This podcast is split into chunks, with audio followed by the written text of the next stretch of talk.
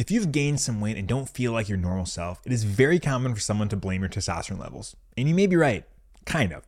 See, your testosterone levels may be low, but that actually may be coming from gaining extra weight. In this episode of the podcast, we talk all about how obesity and testosterone are linked and why it's so important to know.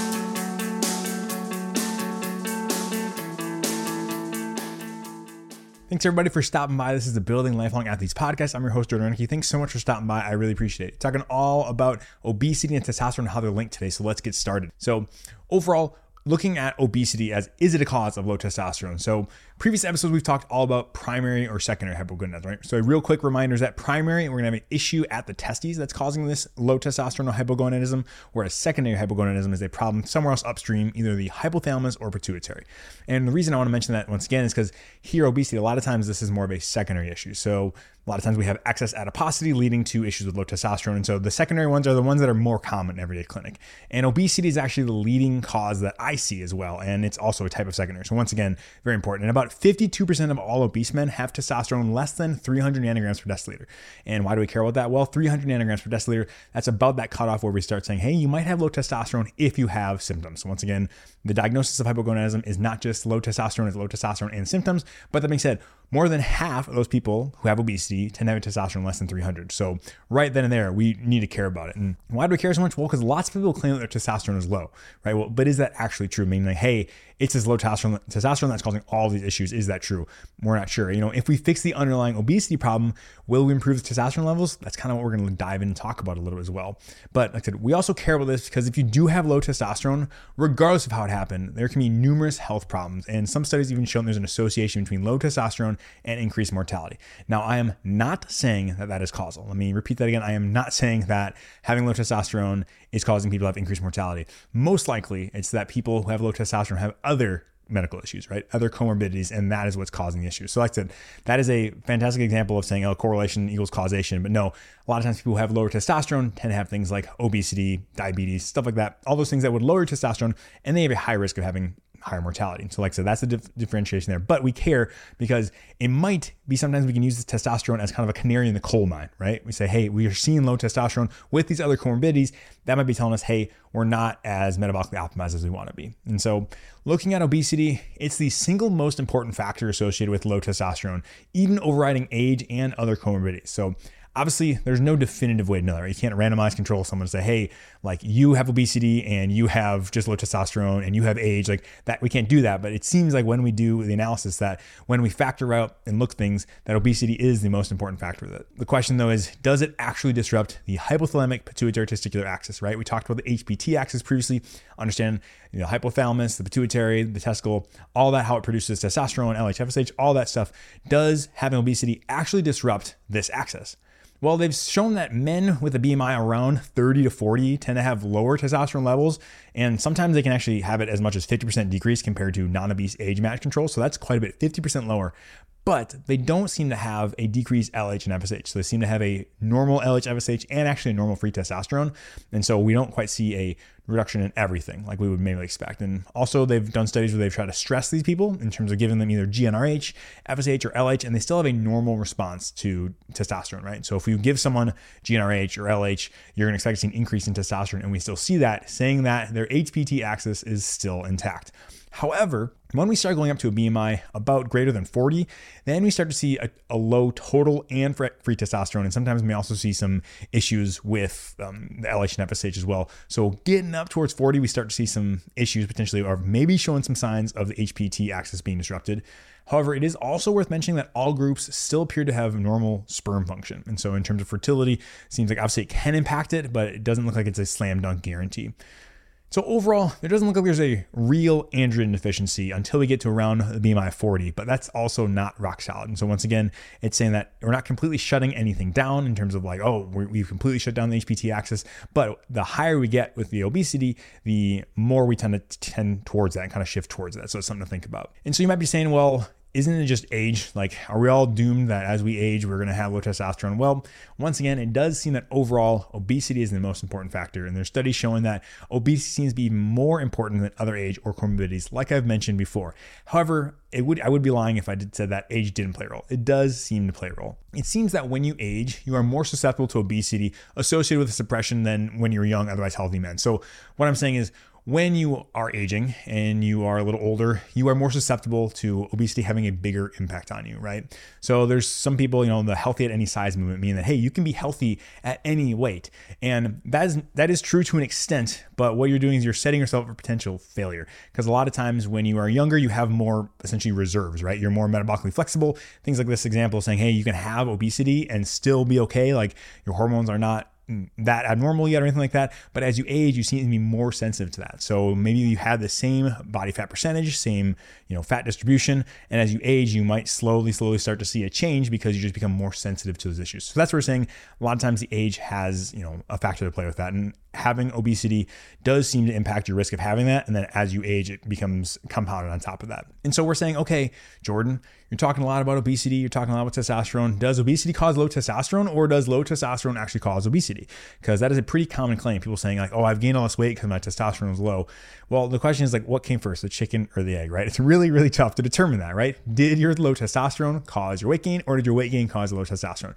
Not necessarily 100% sure on that, but it does seem that obesity is associated with a more rapid age related decline in testosterone, but also testosterone may predict future weight gain. So once again, they do kind of go hand in hand. It seems somewhat bidirectional, meaning that we can have it both ways. But overall, the general consensus is that probably there's a little bit more of effect on obesity in terms of obesity on testosterone than low testosterone on adiposity.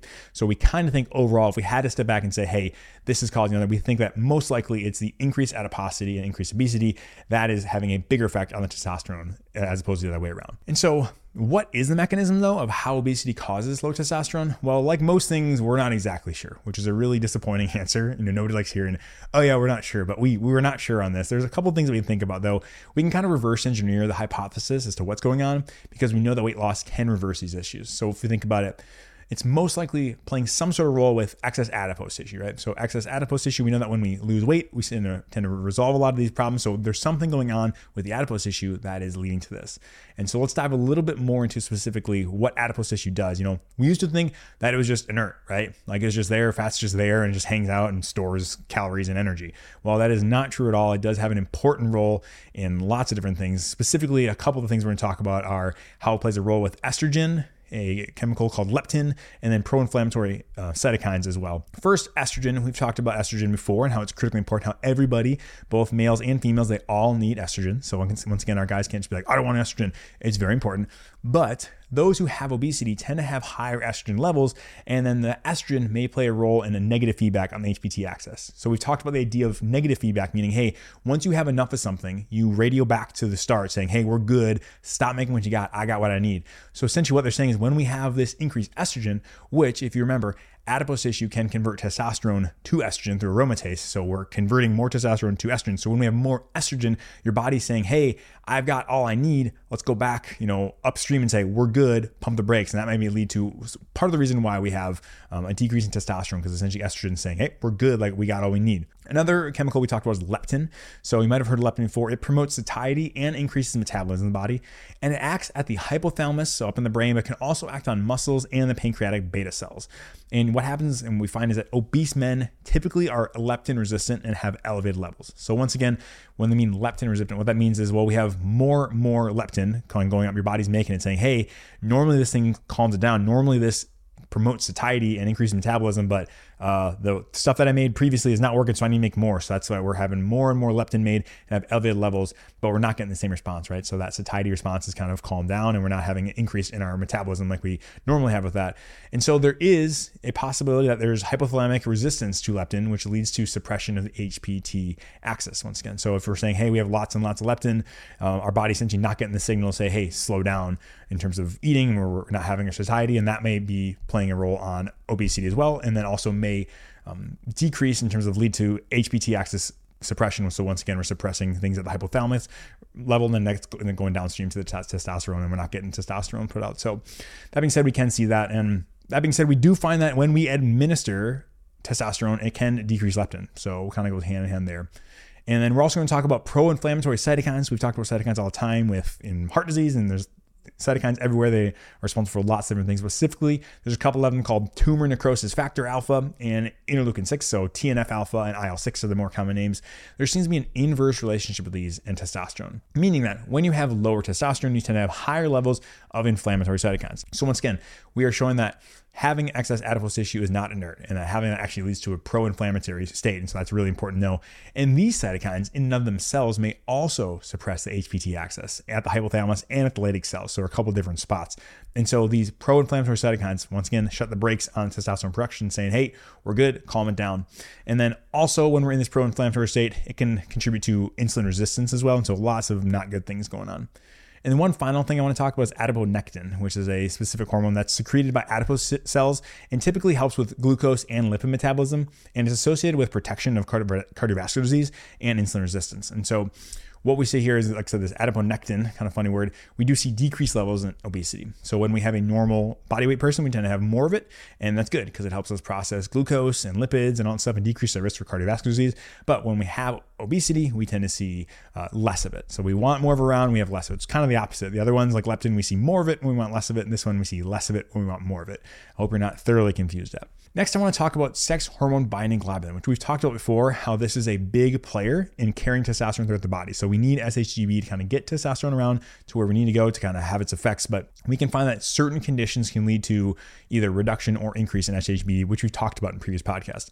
But obesity, we tend to see a reduction in SHGB with obesity. This is thought to be due to hyperinsulinemia. So when we have more insulin, kind of leads to this decrease in SHBG. And then SHGB is also a strong predictor of type 2 diabetes when it's low. So once again, we do not love seeing low SHGB because that can have a whole host of associations that are not great.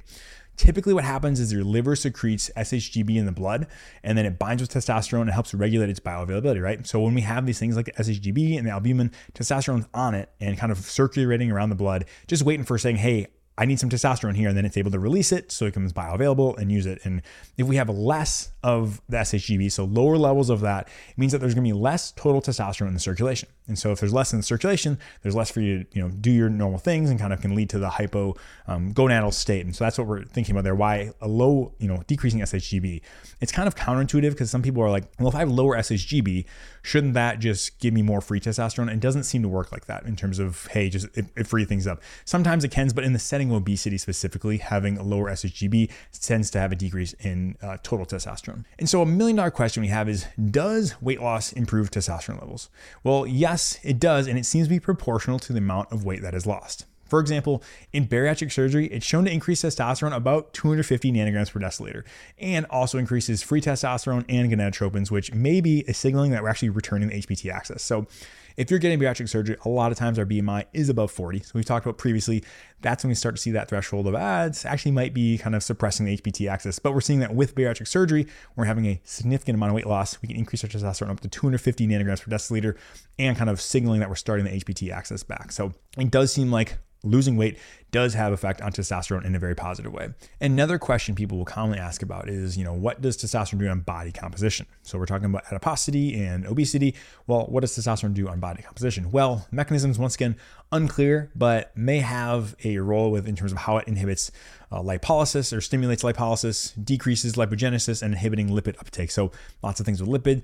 Also, maybe through the protein lipoprotein lipase, which usually increases fatty acid uptake. So I'm not necessarily sure, but overall, testosterone may not actually decrease weight in people. And this is really important is we may not see a change in the weight of people, but it does seem to have impact on body composition changes. And so you might be like, well, what, good does that matter? Like, why do I care about that? Well, if your weight stays the same, but your fat mass went down, but your lean mass increased and you're the same weight, that's a much better situation to be in, right? So we're having more lean tissue, which is good, which is a reservoir for a whole bunch of positive things in life and we're getting rid of that some of that fat tissue we've talked about which has lots of negative things like the pro-inflammatory cytokines. So overall it may the treatment of testosterone may reduce fat mass and increase lean mass. However it's not sure that like i said we're going to change the weight. But like i said that's favorable. But at the end of the day it does not show it's not consistent in the literature that this change actually leads to decreased insulin resistance right? So that's a big thing is hey if you're insulin resistant and you have some body composition changes that is good and it's not bad. Like that's not bad but it may not actually like reverse that insulin resistance. So but we do see that we really start to see glucose metabolism issues when the testosterone gets below 230 or around that area. So may not see a lot of that before that. So it may be a moot point, meaning, hey, I'm, I'm my testosterone's 300, 350, and I'm on it. I take testosterone. Like you may not see incredible improvement in your insulin resistance because it might not be super low, if that makes sense. In terms of how do we treat this then, right? So how do we treat this issue where it's obesity is linked to low testosterone and vice versa? Well, every single person that you should be talking to should be harping on lifestyle factors. That's super important. If you you know are talking with someone who the first thing they say is yeah we need to start you on medications absolutely and you don't have other some other condition like a primary hypogonadism or anything like that. Like I said, but if they're saying, hey, this is related to you know excess weight or whatnot, and they say yeah, you're absolutely just going. And we've talked about some places to look out for here. Meaning, if they checked one afternoon value and said you had low testosterone, and immediately want to start you on medications, that would be that would give me pause for sure. That'd be a place I'd say, hey, am I in the right spot here? Are they looking really looking out for the best interest in in me, or they kind of have another ulterior motive? But everybody's gonna be different. Everyone should be harping on lifestyle factors, regardless of your initial etiology of the hypogonadism. Always gonna harp on that. And we'll have another podcast all about, you know, lifestyle factors and how to increase testosterone. But first things first, like we talked about, weight loss is gonna be a staple in our treatment plan. So, like we talked about before, decreased adipocytes or it's like decreased fat is gonna lead to decreased aromatase, which means there's gonna be less estrogen and less feedback at the HPT axis. So if we have less estrogen, that's going to kind of hopefully calm things down and not inhibit things as much and get that cycle started back up with HPT axis. Also, I said if we decrease our fat stores, we're going to have decreased inflammatory cytokines. So that's really good. And in most men, you'll start to see an increase in testosterone with about a 10% weight loss. So, like I said, not easy, not like, hey, I did this in a week, but it is doable to do that. However, the one problem, like all weight loss studies, is that most of the time when people have weight loss, that it's really hard to lose it and then even harder to maintain it. So it's kind of an uphill battle. And then on top of that, low testosterone may be contributing to things like fatigue, which makes it even harder. So pretty much you're saying like, hey, I'm in this rut. I've gained weight. I have low testosterone and it may make it harder for you to gain weight or to lose weight because you're thinking I'm already fatigued because of this. And then just in general, we know how difficult it is to lose and maintain weight loss. And so like it's kind of an uphill battle, but I'm never going to say we're not going to do it. You know, just because something's challenging, it doesn't mean that's, I'm not going to talk about it. I still think it's the right thing. And every single person, if they have increased adiposity or obesity and they say, hey, I have low testosterone, like my first thing is going to be like, hey, let's work really hard. Let's try to lose some weight and see if we can't reverse this just, just doing that. So Another thing that we talk about is sleep, how important sleep is. Like I said, it's so crucial. I talk about all the time. It's so, so, so important. Specifically, though, obstructive sleep apnea. So, OSA, this is seen a lot of times in patients who have obesity. As your neck circumference gets larger, there's more tissue to push down that can make it harder for air to travel when you're sleeping. And it sounds like OSA can lead to decreased serum testosterone, most likely through nighttime hypoxia as the mechanism. And so that's what kind of we're seeing. And the one the question people have is then, okay, well, I have obesity. Can you just treat me with testosterone, like for weight loss? And shouldn't I be doing that? And there was a nice randomized controlled trial that looked at compared a low calorie diet and either testosterone or a placebo, and both groups lost similar amounts of weight and kept it off for 46 weeks. So they kind of went out 46 weeks. Both of them lost similar amounts of weight. However, like we talked about previously, the testosterone group had a greater reduction in fat mass, and but they preserved their lean mass better. So once again, consistent with what we talked about before, when we lose weight, you know, that's not necessarily a good thing. Here, we're losing weight, which is good, but we're also maintaining more of that lean mass, which is really important. And like I said, that's what we're looking for. And testosterone does seem to help with that. And then, but once again, these body composition changes didn't seem to affect glucose metabolism. And once again, um, multiple reasons for why that may be happening, but it's not a guarantee that, hey, if we improve our body composition, so will our, our insulin resistance improve.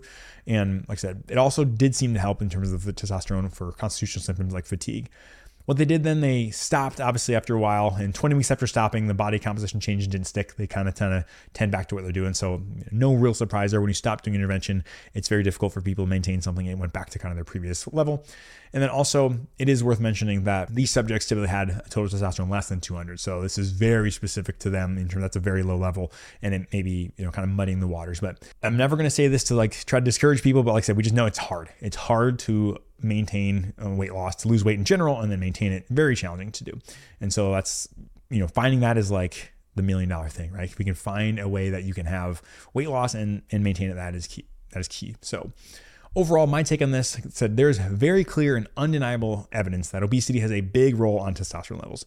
However, it doesn't explain everything, so we don't want to use it as a crutch, right? It's very easy for people to say, "Hey, like, oh, you're, you're obese, you have obesity, and that's it. Like that's the reason you have low testosterone." Like I said, that being said, I never want to do that because people can have multiple reasons for things, right? You can have obesity and maybe something else going on, and so lots of times though, like we have to just open our you know kind of minds up to think, "Hey, don't just anchor on this one thing. But that being said, that is the most common thing. So that is a piece of the puzzle, and I will always address that. Like I said, I would never say, hey, I'm not going to address that because right in front of us, we know that that does have a big role in it. And so there are lots of times though where if we tweak things out in terms of changing our lifestyle, right? That's the first thing I'll always talk about is harp, harp, harp on lifestyle changes, lifestyle in terms of diet, exercise, sleep. And a lot of times that's all we need. You know, that may incur some weight loss and that may regain our normal testosterone level and we feel better. So like that's the first thing that we need to do because a lot of times that's the only thing we need to do. That being said though, weight loss is a cornerstone of treatment. Like I said, with anybody with obesity and low testosterone, and I will prescribe, you know, if we need to prescribe medications for weight loss, we can do that. But like I said, there's lots of reasons for why we need to be looking for other reasons as well. But that being said, if you have obesity and we want to lose some weight, I think that'd be very, very important and will be helpful. And the question that people ask is like, well, can you prescribe testosterone for weight loss? And I wouldn't specifically do that, right? If you have normal testosterone and you just have obesity, I will not be prescribing testosterone. There just doesn't seem to be good data on that. You have to have an individualized conversation though, right? And if someone does have low testosterone that may be something you think about in terms of, hey, this may help with body composition changes, but it also has to be in the concept of, hey, we're also having lifestyle changes as well and have to have other symptoms, right? So once again, this is like someone who just checks their testosterone and it's happens to be quote unquote low. They have no symptoms, but they also have obesity. Like I'm not just starting someone on testosterone. It's like we've talked about in previous episodes, someone who has, you know, significant decreases in libido or something like that, who also has low testosterone, then we're kind of talking about that. And overall, though, testosterone is just not a catch all and it doesn't seem to be a magic, right? It doesn't necessarily reverse your insulin resistance. It doesn't seem to just magically make you a bodybuilder. You still have to put in work.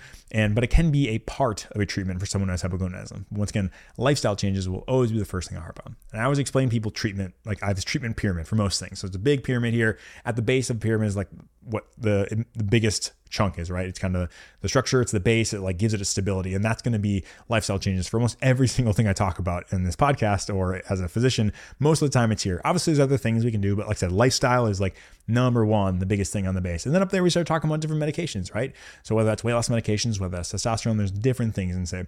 And the reason I'm always so judicious about this, right? Some people are like, what the heck? Like, just give me testosterone. Why are you not do that? Well, no medication is benign. There's always risks to every medication you're giving. So I want to make sure that everyone understands that and is okay with that risk, but understand that, hey, if we can do this without occurring risk, meaning, hey, if we exercise, there's so many benefits to exercise and eating well that have like very, very, very negligible risks in terms of obviously there's risk for everything, but way smaller than any sort of medication. And I'm going to choose that, you know, and then if we need to, we can start stacking on medications. But that's something I always want to talk about. But overall, that is the end of this week's podcast. Thanks so much for stopping by. I really appreciate it. If you'd enjoyed this, if you could leave a five star review or share this with a friend, that would really be helpful in getting the word out. I'd appreciate it. But once again, thanks for spending your time with me. Now get off your phone, get outside, enjoy the rest of your day. We'll see you next time.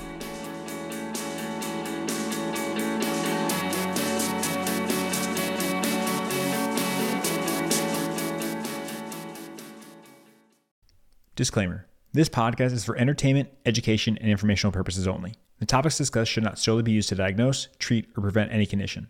The information presented here was created with an evidence based approach, but please keep in mind that science is always changing, and at the time of listening to this, there may be some new data that makes this information incomplete or inaccurate.